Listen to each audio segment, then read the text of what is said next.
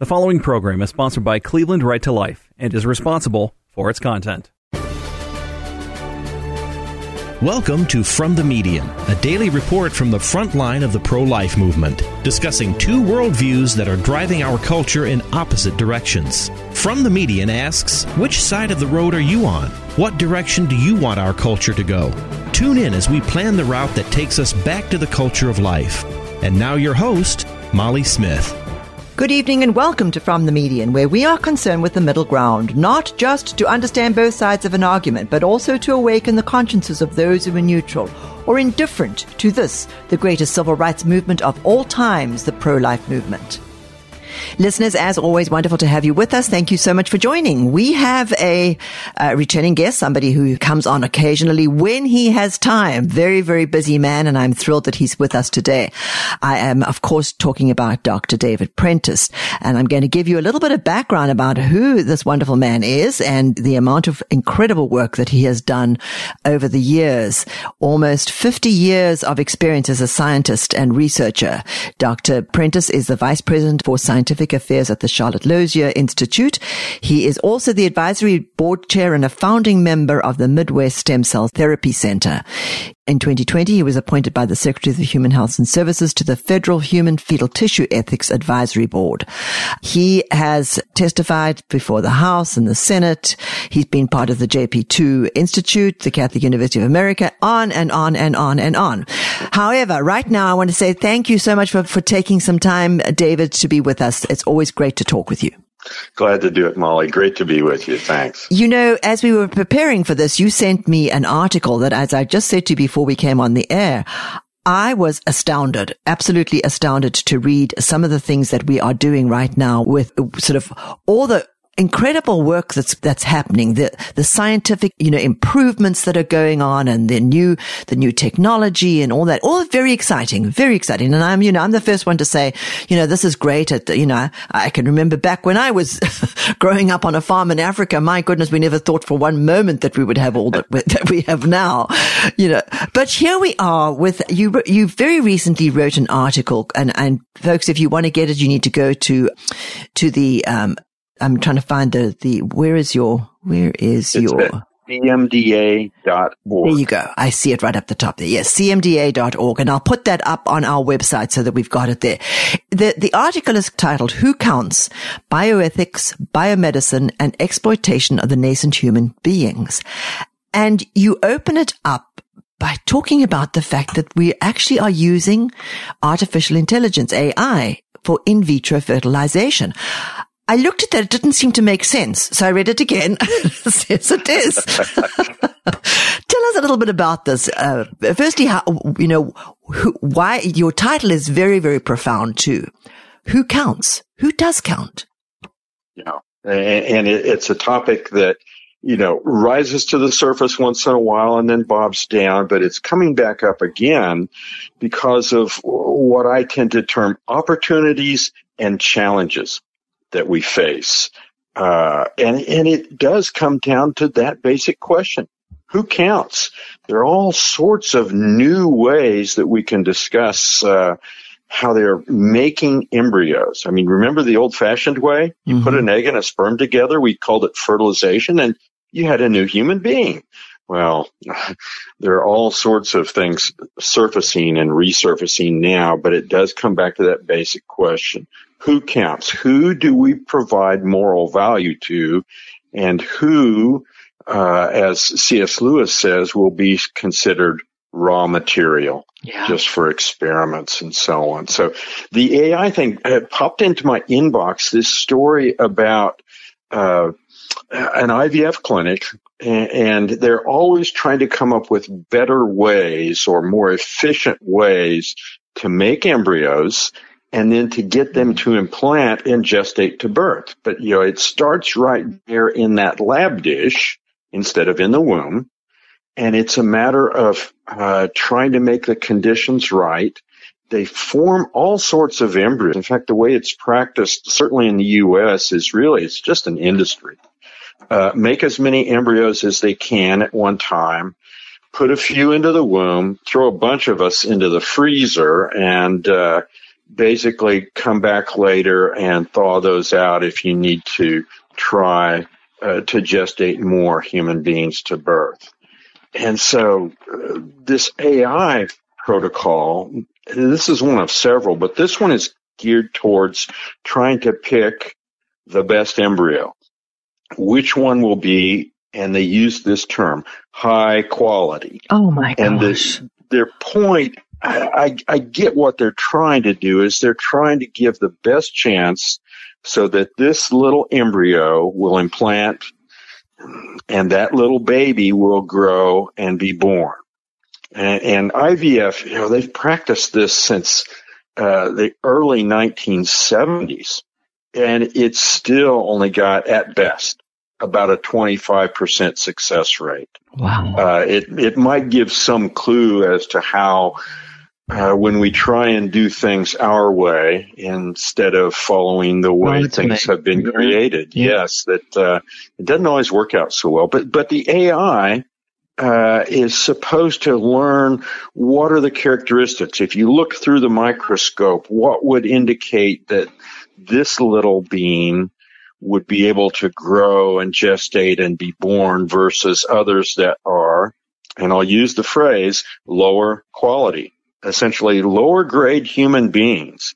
Because as soon as you start to look at, okay, which among you, as we point at the crowd, which among you are high quality, and we're going to focus on you, and the rest of you, you know, we don't really care. We don't care that you're beings. We don't care that you might have just as good a potential to grow and develop. You're already a human being. It's a matter of who we will nurture. Wow. Wow. and oh, Molly, Wow. it goes downhill from there. You know, but even as you're saying that, David, I'm, I'm thinking to myself, just even within my five children, you know, there were some of them that had different challenges, different things, Yeah. and every single one of them are outstanding human beings. How can we, And- how can we do they that? Have value. They have value simply because they're a human being. I know. Oh my Not because of, you know, how much money you can earn or how fast you can run or, you know, if you can catch a football and run Yeah, farther down the field than somebody else. All of, all the various things that we tend to look at in terms of characteristics, just intrinsically because you're a human being, you know, and, and, and this is a, a grade uh, essentially that they're using. There's another technique that they use in these fertility clinics called PGD, pre-implantation genetic diagnosis. And what they do is they take one of these little embryos. You're only a few cells big at that stage, maybe eight to 16 cells. They pluck one of your cells off and then do a genetic analysis. Now, supposedly, that's to tell whether this little being has a genetic disease or something and so on. We're right back to the eugenics thing. Exactly right. Uh, I want a perfect baby or I want, you know, you can go the next step. We'll analyze not just for negatives, but will this little being grow taller? Will they have blue eyes? Will they, you know, all of the genetic characteristics that go in and it quickly becomes a matter again of deciding who counts. Wow. Wow. You know, there's another thing here that which really sort of stood out when I read this article, David, and that was the the whole idea of a synthetic embryo. What on earth is that? I mean, I'm reading and thinking now, how do I, how, do- what is that? a Yeah. synthetic embryo. And, and the term is is a misnomer, frankly, and it's being used by people that are doing these experiments to make you think that these are not real embryos. These are not real human beings. It's a it's a model or something else that we've put together, you know, maybe made out of Play-Doh or Tinker Toys or something, Mhm. but it's not real. Mhm. Uh, So, what are they talking about? What are they using to make these? Well, so we've got the old fashioned way to make an embryo with a sperm and egg. Keep in mind that uh, soon after that, a number of years ago, they came up with cloning. Remember the cloning? Yes, I do. Yeah. yeah. They would take a, a nucleus, the genetic material from a, another person, and put that into an egg, and essentially that's the clone. That's you Cloned. Yeah. reproduced. Mhm. And of course, the whole thing was, well, we're not going to let those go to birth, but we're going to kill them after a few Oh days uh, to do experiments. So it's okay, right? It's, Yeah. As, lo- as long as as long as the evil we're doing is going to give us some good at the end. That's this is where we Yeah, well, always go. Yeah. And that was the promise that you would come up with all these cures and you would have matched tissues and organs for transplant. Well, it didn't work out. It didn't work out well for Dolly and it didn't work out for any of the clones. But so they keep coming up with, well, what about this way? What if we mm-hmm. made a three parent embryo, which is kind of a combination of cloning and some genetic manipulation? Uh, your listeners probably remember a few years ago the Chinese scientist who did genetic editing of these little embryos, these little girls, and then gestated them to birth. And he found out, oh wait, that didn't actually work out. We were trying to make them so they wouldn't be susceptible to the HIV virus, but we made them more susceptible to flu, West Nile. We probably oh my gosh. decreased their lifespan and changed their intelligence. You know, Oh my goodness. there's a lot of a lot of hubris going on. So now the thing is, well, you don't like us making embryos that way, and you're against us making embryos that way. How about this? Let's make, and we'll call it a synthetic embryo. And what they do is they take some stem cells, embryonic stem cells, or there's a, another type called iPS cells, but it has the, the same characteristics as those in an early embryo. And they combine these in the lab dish. And in fact, there's a scientist in Israel who's come up with a way with these little rolling bottles that he can get mouse embryos to grow in what amounts to an artificial womb halfway through gestation. And he wants to do it with these human synthetic embryos. Now, uh, again, uh, these are real embryos. Yep. The way they are made is synthetic or artificial. But this is, uh, you know, a sperm and an egg. yeah. So that's where it has to start from. And then they do all kinds of fun, sort of fantastic Yeah, and, horrible in- stuff. In, in this embryo, though, instead of sperm and egg or instead of cloning or using any eggs, they mix different stem cells together in the test tube, but this thing then forms an embryo. And they use all sorts of euphemism, whether it's synthetic or artificial or it's a model, but they keep saying it's not real. Well, you know, back to our, our friend in, in Israel who grew mouse babies halfway through gestation and what we called babies in bottles. He's already formed a company that he wants to make your synthetic embryo. It's essentially your clone. It's a new way to clone and then grow that clone of you in his little roller bottles through gestation to the point where he can start to harvest organs and tissues. It's, you know, science fiction has been there before. There are all sorts of movies and books about growing copies of people and, and harvesting their organs and so on. It's here. It's already uh, where people not only can do it, at least with animal embryos, but they are starting to do it now with human embryos. Yeah, this is unbelievable. And you know, you, you point out in your article as well, David, the, the, the number of of lives and let's let's say it Mm-hmm. exactly what it is the number of lives that are destroyed in doing these kinds of things It- it's exactly that, and, and it, it's it's an estimate, of course, Yeah. because they don't publish most of this information. I mean, uh, we complain about just abortion reporting in the United States, where there's some states don't Don't report all, or yeah. or you know various things, and so we can get close because of the ones who do report. Uh, and we put out a whole series of papers on what's really going on in the states. But, you know, there, most of the states are reporting numbers of abortions, but most of these scientists do not report how many little human beings are made as embryos in their labs and then experimented on. So we, we've made an estimate and over the last 50 years, somewhere around 50 million human lives, experimental beings, if you will, that have been created and destroyed in these kinds of experiments. Wow. wow. I mean, the destruction, and then you, and then you put on top of that the actual abortions that are taking place. You look at, right. you know, honestly, right. I don't see, I mean, I know uh, China's in, in big trouble with regards to population as, as, and, mm-hmm. and Japan is in free fall down. I mean, they just, they just imploding because of the number of abortions. It, you cannot keep on doing this to human life without having some sort of really significant consequences to this. You, you can't. And, and frankly, uh, there are a number of other countries, including the U.S., that are approaching this same kind yep. of what they call demographic winter, yep.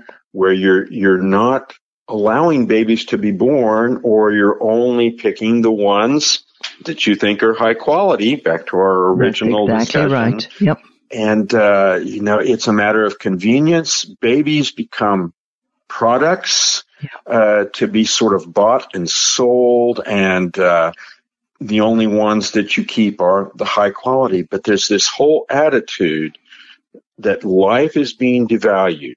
And Absolutely. every human being, instead of being a person of worth created by God, is simply a product uh, to be used and discarded. Yep, exactly. You know, you, you also did it. I'm probably com- coming back to your article as well in a, in a while, but you've just done a, a, a very interesting. Um, you've given a very interesting talk with with I guess one of your colleagues, Tara uh, Tara Sander Lee, um, about this whole thing exploiting nascent human beings and and the the challenges that we're facing. Can you tell the listeners the listeners some of the challenges that we're facing? And I can think of one immediately, and that is the fact that we've got to educate people. Yeah, it's a big thing. And well, let me let me quote you from Proverbs 24. We're supposed to rescue those who are being taken away to death and hold back those who are stumbling to the slaughter. And if you say, behold, we didn't know this, doesn't he who weighs the heart perceive it? And does not he who keeps watch over your soul know it? and will he not requite man according to his work? Wow. We need to know about these yeah. things. God is going to hold us responsible. Yep.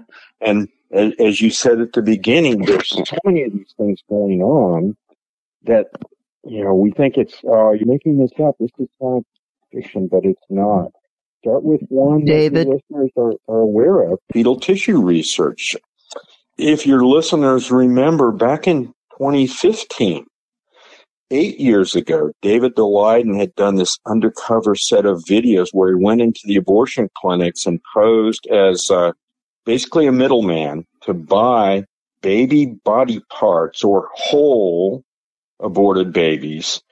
The idea being that then, oh, they might have so many livers that they could sell to researchers or so many brains. It, it became stomach churning, but that was the truth. And it was eye opening for many people to see that this was even going on. And then to hear the researchers say, oh, but we have to do this.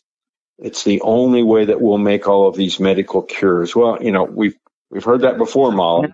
Absolutely. Time and time again, whether it's aborted baby body parts, whether it's destroyed embryos for their embryonic stem cells, over and over and over again, but all empty promises. Yep. Compared to adult stem cells, for example, that have already successfully treated over 2 million people around the globe and, and more coming for dozens of different diseases and conditions. But people need to know. So we've gone from fetal tissue and aborted baby body parts and embryonic stem cells. We destroy those embryos. And then, as I said, well, let's make Let's make the embryos in a different way.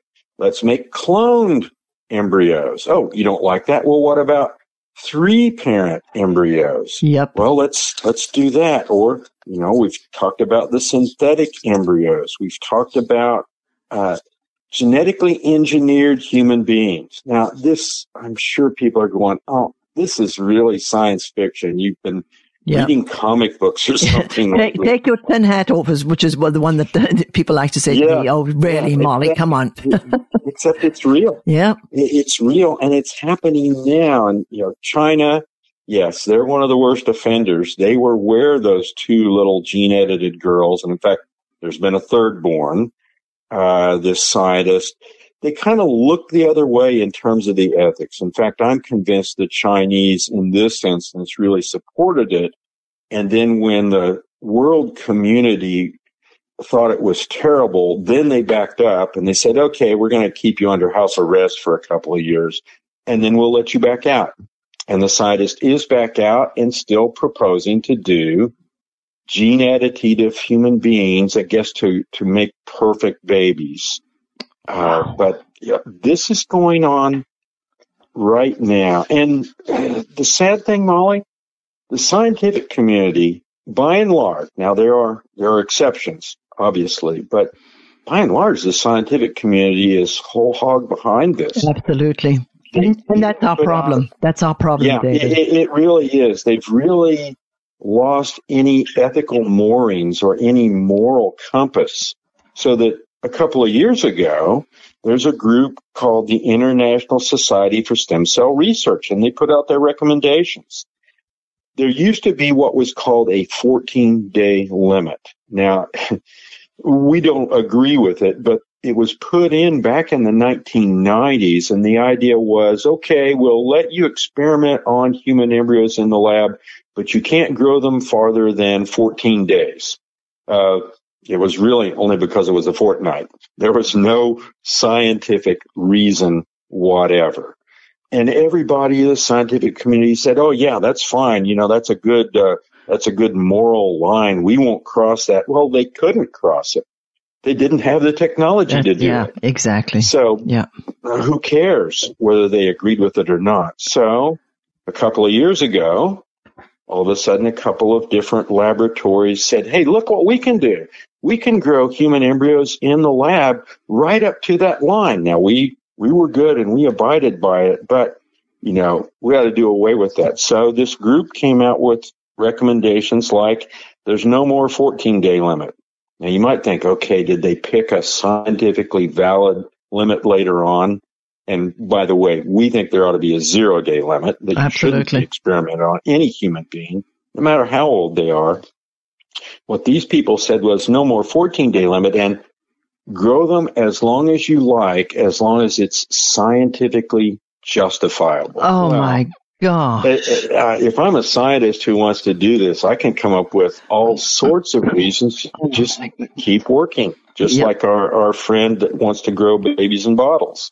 But exactly. it didn't stop there they said, yeah, fine to make these synthetic embryos or embryo models or whatever you want to call, call them and do whatever you want with them.